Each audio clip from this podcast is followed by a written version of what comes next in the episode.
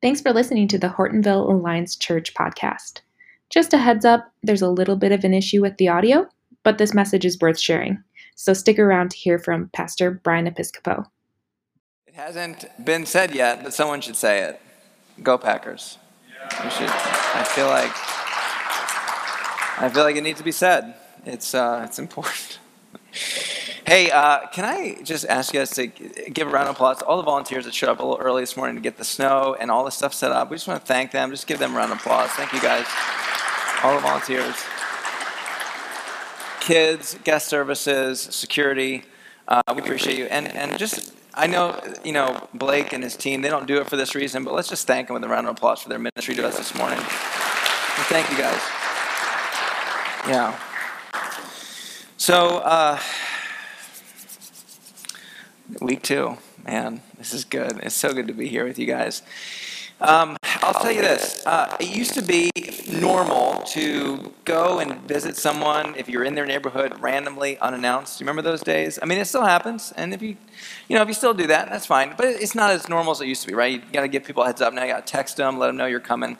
Um, I'll be honest with you. Um, I'm a bit of an introvert. I love my space, so I used to have a jacket that I would keep right by my front door and uh, before I had a camera on my doorbell. And if I didn't know who rang the door, um, I would grab that jacket and I'd put it on before I open it. I'd open the door. And if it was someone I wanted to hang out with, I would say, Oh, hey, cool, I just got back. Come on in. Come on, let's hang out. Put some tea on or something. Uh, if it was someone I didn't want to see, I would say, Hey, listen, I'm just heading out. I just got my jacket on. I'm just now on my way out the door. I'm sorry. we, I'm busy. Uh, but you know, I okay, it wasn't that rude. It wasn't that bad. But you know, I was a little bit caught off guard. I like my space, my me time. You know, I'm, I love people, but we all right. We just even the most extroverted person, you want your space. You want t- some time to decompress. The the other uh, thing that's true is when it comes to faith, that's similar too, isn't it? It is hard. It's a hard topic to bring up, and and it's because people like their space when it comes to their faith naturally. And let me tell you why. Let me tell you why it's okay. I'm, I'm okay with this to some degree. Here's why. Because at some degree, your faith is personal. It's a personal story. It deals with existential questions about purpose and about life and death and meaning and values. Those are kind of deep things. Those are deep rooted things. So I'm never, I'm never gonna you know, guilt or, or shame any Christian for not having the boldness to talk about faith with people. Um, because the truth is, as much as we should pray for boldness, and the early church did, I recognize at some level it should always be a little tender. You know, it should, because, because out of respect for those people and their personal stories and journeys, we ought to be gentle. We ought to be a little tender about that. Um, and that is probably why the early church often prayed for boldness, because it wasn't, it, it, was, you needed some boldness to talk about it. You can be bold and gentle at the same time. But faith is personal, so it can be tender and it can be uh, ginger to kind of bring up with people. But here's what's true of the Christian faith all faith is personal, it's all got personal story to it. But Christian faith is not private. There's a difference between private and personal. Now, I'm not saying as Christians we don't do private stuff. I'm not saying that in your walk with the Lord, as you read the Bible and as you pray, that you're not doing that privately. I'm not, I'm not saying that. But what I am saying is this is that the Christian faith is meant to be lived out and experienced and enjoyed in community. It, it, you want to know how tight that community of God's people are supposed to be? This is how tight it's supposed to be. The way that 1 Corinthians chapter 12 talks about it is, he, is Paul writes, we are saved into a body. We represent a body of Christ. Metaphorically and spiritually, we represent metaphorically the body of Christ. Now, let me tell you something. I've only broken one bone in my body, and it was my pinky toe and it was a little even the x-ray which i did i did get x-rays on my pinky toe okay i'm that guy and and the, they went through it and they, they, showed me and it's like a little it was a little like shard of glass like it, peeled off the, the bone had just broken off and it was kind of poking out into my muscle tissue there and it wasn't that bad it was a little tiny microscopic piece of bone and let me tell you something my whole body knew about it that little toe hurt so bad, my whole body knew. It's all I could think about. And so that's the kind of closeness we're supposed to have as a church, as God's people. So when you're when you're when you become a Christian, you're joining now a community, a body of people that's that close. And I'm to I'm to put something out there today, and we're going to go through this. That God's goodness to you, if you're like, man, I, I wish I could know more the goodness of God, God's goodness in your life, I believe, is most profoundly known and experienced when you're living in deep relationships with that community of God's people. So, God's goodness to you personally is revealed through God's people communally. And that's where we're going to be. And here's how significant it is this is the big deal that God goes to to show us this. And it starts in the very first book of the Bible, in Genesis chapter 1. If you're familiar with this book, it is a poem. It's actually written in poetry. So if you ever read Genesis 1 and 2 and you're like, why did I just read that? I feel like we I feel like, you know, we already read that. There's a chronology issue here. Well, that's because, like poems, it's not necessarily everything in order. It's, it's a poetry. So it's going to bob and weave back and forth. It's trying to make a point versus just simply give you all the biology and the facts and the science. There's science in it, but it's not meant to be a science textbook.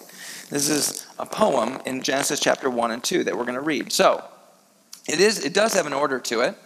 And you'll notice it right away. It's a seven day creation account day one, day two, day three, day four. Now, here's, here's what happens at the end of each of these milestone markers in these days God looks down, he pauses, and he makes an assessment. Okay, at each of these milestone markers, he pauses and assesses it. And at each assessment, this is what he says. In fact, it'll be on the screen behind me. I'll look back here. Genesis chapter 1. This is one of those milestone markers in verse 4. God saw that the light was good. He, his assessment is this is good. The next milestone marker, God did land here, He did waters and seas, and He says, it's good. Then He makes land, it produces vegetation, it's delicious, all, all sorts of trees and plants. And then He says, it's good. And then He also says, it goes further, that uh, he made, he made uh, stars, that uh, he made light that go- governs the day and the night. He separated the light from the darkness. His assessment is it's good. God creates sea creatures and every living thing that scurries and swarms in the water, birds and things that are flying around. He sees it's good. I'm sure there were, you know, dogs in there. They were good. I don't know about the cats. They probably weren't, but the dogs were fine. And then he says, wild animals, livestock, it's good. And then he looks at the whole picture. He looks at the entire, entire uh, five day creation account. Says it's very good. But one of those one of those days, God makes people. He starts with Adam, starts with the first man, Adam. And after he assesses that particular milestone, he has something different to say about it. And it's in Genesis chapter 2, verse 18. Then the Lord God said, It is not good. Something is not good. What was it specifically? It was not good for the man to be alone. And he goes on, he says, I will make a helper who's just right for him. So God goes to great lengths here to show us every time in, in, in, creation he creates and he stops, he says it's good. And he does this because at one point he wants to teach us something. Not that he made a mistake, but that he's making a point. That it's not good, not that the man isn't good, but it's not good for the man to be alone. And then let me show you the length that God goes to to make this point even further. He keeps going with this. It says here in Genesis chapter 2, it says, uh, So the Lord God formed from the ground all the wild animals, all the birds of the sky. He brought them to the man to see what he would call them. The man chose a name for each one. He gave names to all the livestock, the birds of the sky, the wild animals, but still there was no helper just right for him. Is God making mistakes? No. He's making a point very loud and clear that community, that relationships are so critical and vital to experience and know the goodness, specifically, the goodness of God for people. Now, if you know the end of the story, you know that God makes Eve, and Adam and Eve are the first humans. But it's not a story just about marriage, although they are married. But it's not a story just about that. It's about community. That's what it's about relationships with other people. And here's what's crazy about this, okay? All of this not goodness all the stuff that's not good when, when God's looking at Adam and, you know, they're doing work together and there's animals and Adam's name and all that. All of that is happening before sin. Adam hasn't sinned yet. There's been no evil in Adam's life where he's doing things that are violent against his relationship with God. Adam has a perfect relationship with God. He is walking with God perfectly without any sin in the way. And yet, it's not good. God, he's doing the work with God. He, God's bringing them animals. He's naming them. They're working together. Adam's doing kingdom work, and it's not good. Is it possible to have a perfectly restored, good relationship with God and for there to be more? Like even God says, there's more. And that's the point of this sermon today. That's what we're going to talk about. So I want you to do this just so you memorize it. Remember this sermon. Okay, I want you to remember this. And by saying it, turn to the person next to you, kind of like we did earlier, where you don't get too close to them. You, even, you can look at them. That's it. That's all you can do is just look at them. Don't look at them too long. That's weird. But turn to them and say, There's more. Right now, three, two, one. There's more. Remind them, There's more. Here, you got to remember this, okay? It's possible that Adam has a perfect relationship with God, and yet there's more. Where does this show up in the New Testament? James chapter 5. This is the New Testament, okay? This is where it shows up in James chapter 5. James says this He says, Confess your sins to one another and pray for each other so that you may be healed. Now, hang on a second. He doesn't say forgiven. Don't read, don't read the Bible so fast. He doesn't say confess your sins together and, uh, to, to each other and pray for each other so that you might be forgiven. No, no, no. James knows what we know because he's talking to other Christians. He's saying, listen, you go to forgiveness for God. God is forgiveness, okay? But God's saying, I want you to go to each other for healing. Don't miss this. You go to God for forgiveness. Look, your relationship with God is forgiven because of what Jesus did on that cross. And that's the only thing that makes you right with God, is the only thing, is Jesus' sacrifice on that cross. And you have forgiveness. You're fine here. You're fine. You're forgiven. Your sins, you know, you can, you're confessing those to God and He's forgiven you. But God wants more than forgiveness. Is that possible?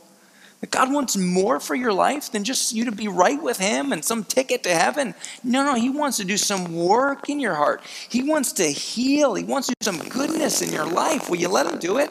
Some of us are far too satisfied with a relationship with God that is fully restored, but we're resisting the fullness of His goodness.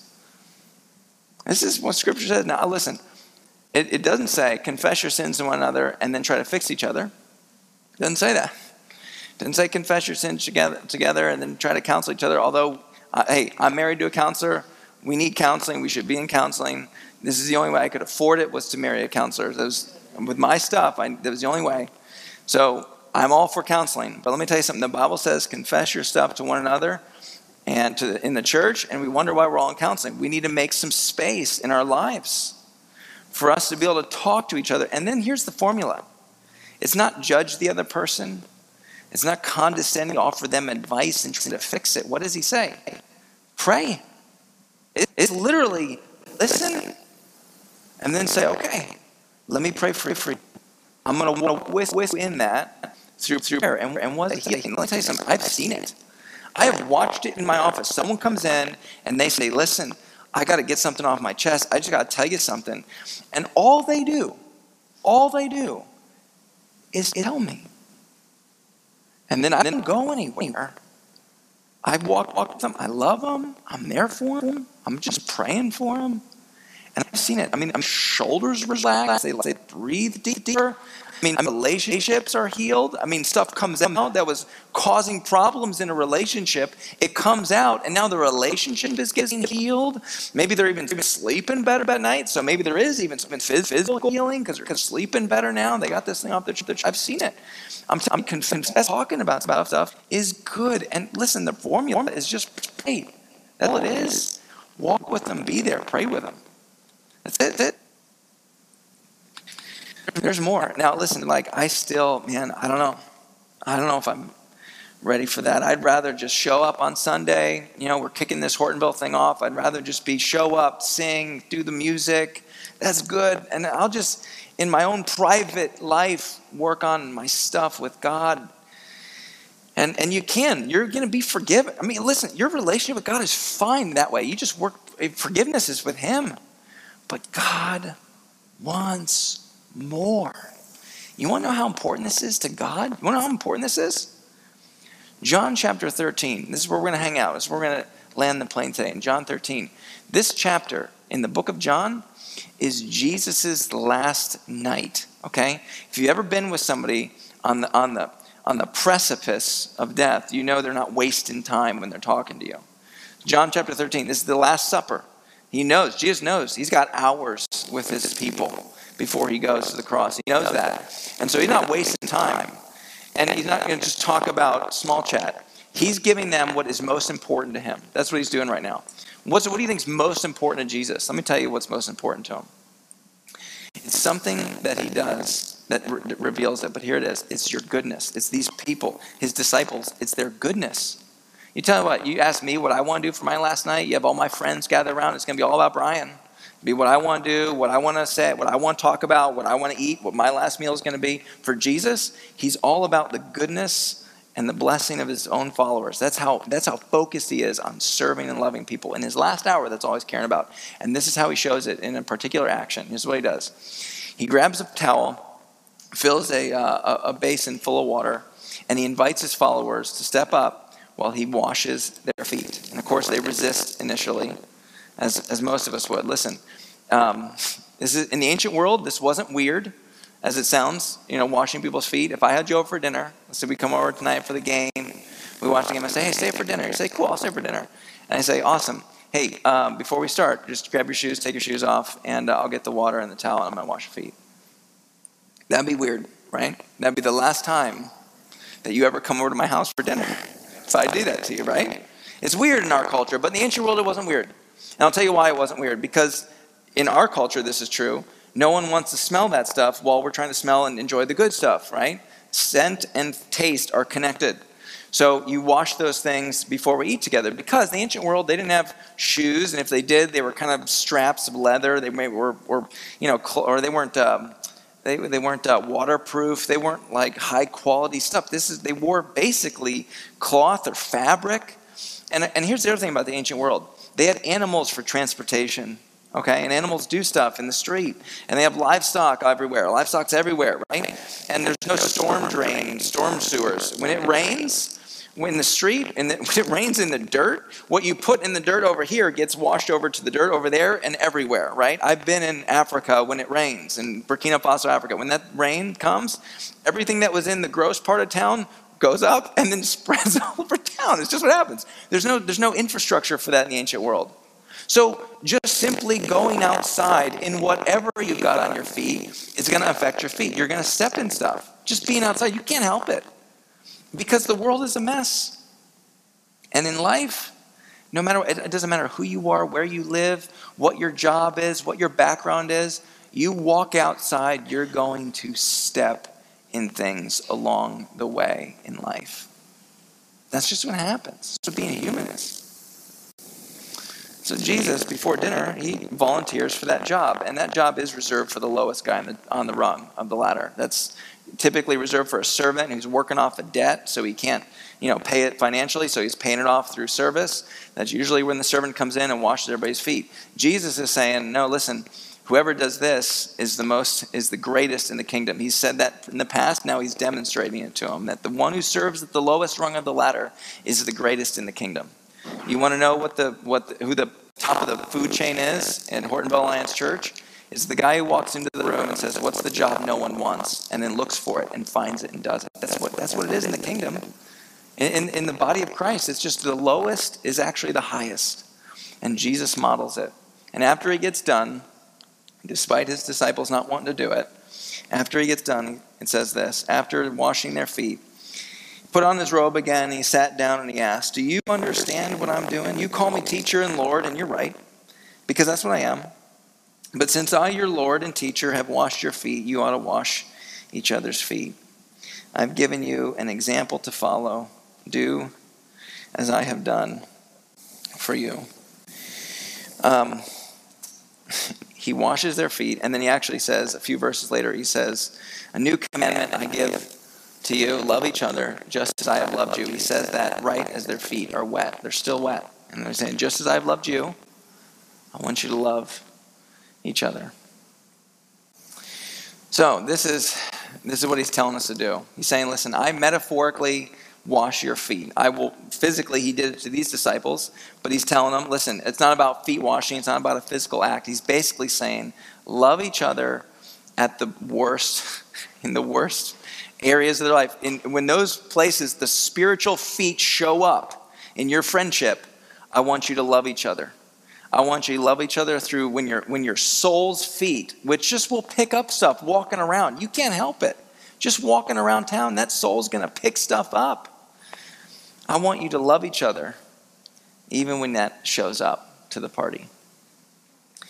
The hardest part about this, for us, if we're honest, it's not washing the feet, right? I mean, some of us, man, we will we will hide behind washing other people's feet all day long. We'll we'll gladly wash other people's feet if it at least can give people the impression that our feet are fine.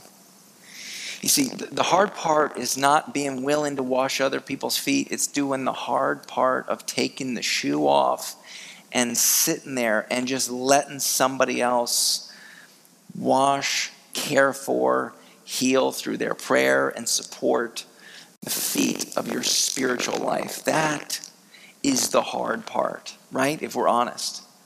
And this is why the difference between reputation and character. We love to make sure our reputation is good. But the difference between reputation and character is represent, your reputation is who people think you are. Your character is who you really are. Your character involves your whole self. It involves your head, your rippling biceps, like these here. And it's not meant to be a joke, but some of you laughed, and I heard it. So, but it also involves your feet. It's all of you. And the problem is this is that the more you live life, the more the real you and your real feet are going to pick up real stuff. That's going to happen. You can't help that. Listen, just walking around is going to do it. So it's going to pick up stuff. And the longer you let people or you keep people from letting them help wash, pray over, support you in those feet, the longer you do that, what ultimately happens is the gap between your reputation and your feet and your character and who you really are gets wider who you really are and who people think you are, that gap gets wider. And let me tell you something, I have been there. The wider that gap gets, the more you not only begin to resent your character that's just picking up stuff, you not only begin to resent the feet that you're standing in, but you begin to resent that reputation too. It gets harder to maintain that thing, right?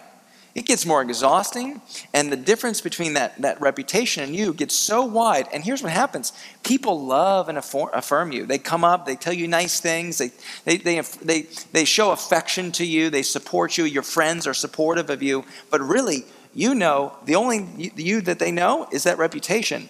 And you know what? It does not feel good. It does not feel like love to have people love the person they think you are and not know the person you really are. That doesn't feel like love that actually is quite lonely.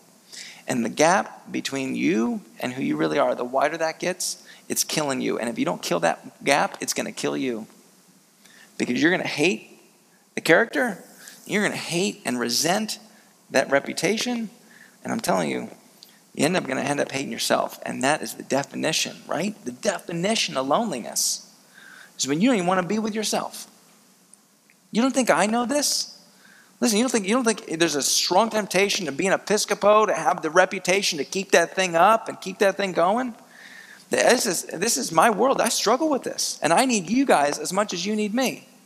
Because here's the deal: no matter who you are, no matter your background, no matter your story, no matter your last name, you walk, and when you walk, you pick up stuff, and you need people going to be around you to love you, support you, and pray for you.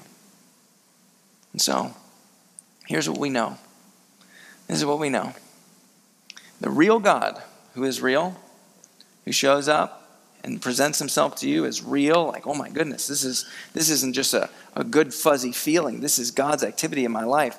A real God will only show up in your life when you're being real and when you're being real people. So, as much as we love church on Sundays, and we should keep coming, keep coming, make this a part of the rhythm, Make room in your life for relationships. And these rows are good, but let me tell you something for relationships, they're hard. It's hard to make friends in rows. Rows are good for facing forward, for listening to somebody, for praying, for worshiping, and talking to God through, through that worship. But let me tell you something talking to each other happens in a circle. And you can't microwave a relationship. It takes time. You got to give it some time. You got to keep coming, keep checking it out. We're going to be launching small groups. We're going to be giving you more places to volunteer and connect, not because we need chairs set up, but because we need to create space for this church to be a place where there's community and relationships and healing. And here it is the goodness, the goodness of God in our life. You are more than the sum total of what you step in. You know that? What you step in does not define you, no matter what it is. No matter what you it doesn't define you. No matter how much of it you step in, because here's the truth we know it comes off.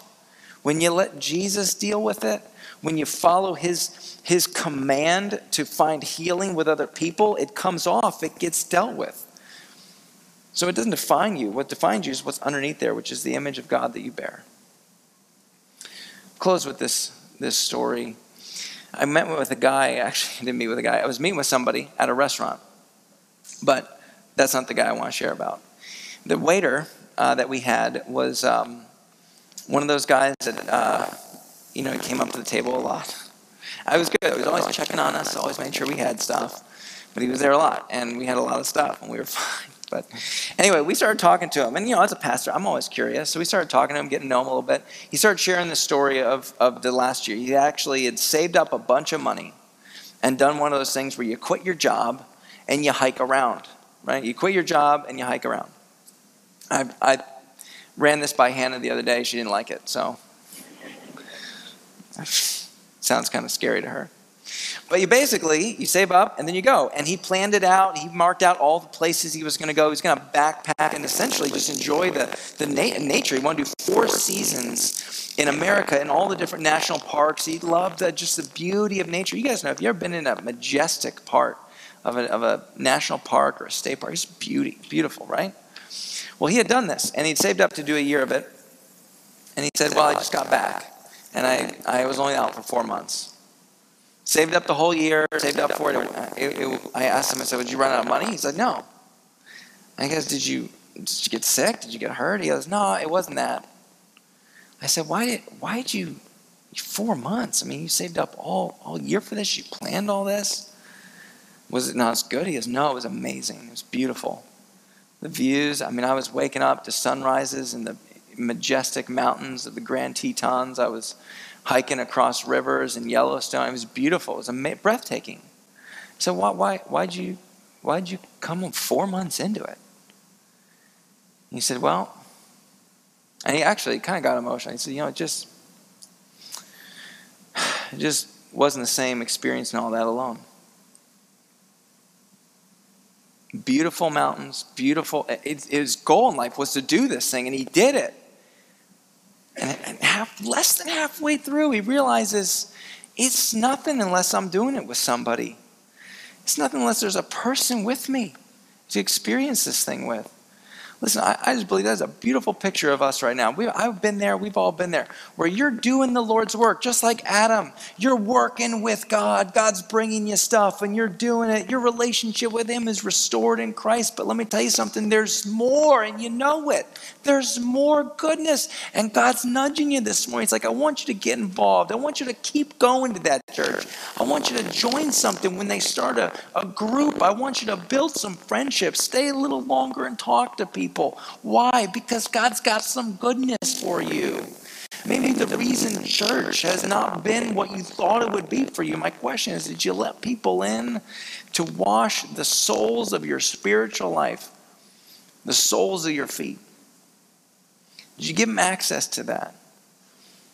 Because let me tell you something God does want healing. Maybe not physical, maybe relational, maybe emotional, maybe some mental healing, whatever. God wants healing, but He does it through people. He does it through us. I need this as much as you guys need this. We all need this because wherever we go, we're walking and we're going to pick up stuff. And it doesn't define us, but man, it can slow us down. And God has more. Let's pray. Lord, I'm in a room full of people. And Lord, you know we drift. We're always drifting. We're always picking up stuff. That's how it is. It's everywhere. It's all around us in this world. It's a broken place. And we step in things we don't even realize we step in until we get home. Lord, we just, we don't know. But God, you've given us people. You've given us the answer. And you were the one that told us to do it for each other, to wash each other, to serve each other, to support and pray for each other. Lord, I love this church so much, but Lord, I want it to preach the gospel to the ends of the earth. I want it to show people that we belong to you. And Lord, it's your word that says the only way that happens is by the way we love each other. So, would we do it here, Lord, with this beginning, the launch of this church? Would it not be marked entirely by its music or the preaching, but would it be marked by people finding the goodness of you? The goodness of you, the healing power of you that comes through the love and the support of other believers, other Christians, making room, getting to know each other, and loving each other. I pray this in Jesus' name. Amen. Amen. Well, I'll end with this. And I mentioned it in my prayer. The verse that we read earlier, where Jesus says, So now I give you a new commandment. He says, Love each other as I have loved you. You should love each other. The very next verse, Your love for one another will prove to the world that you are my disciples.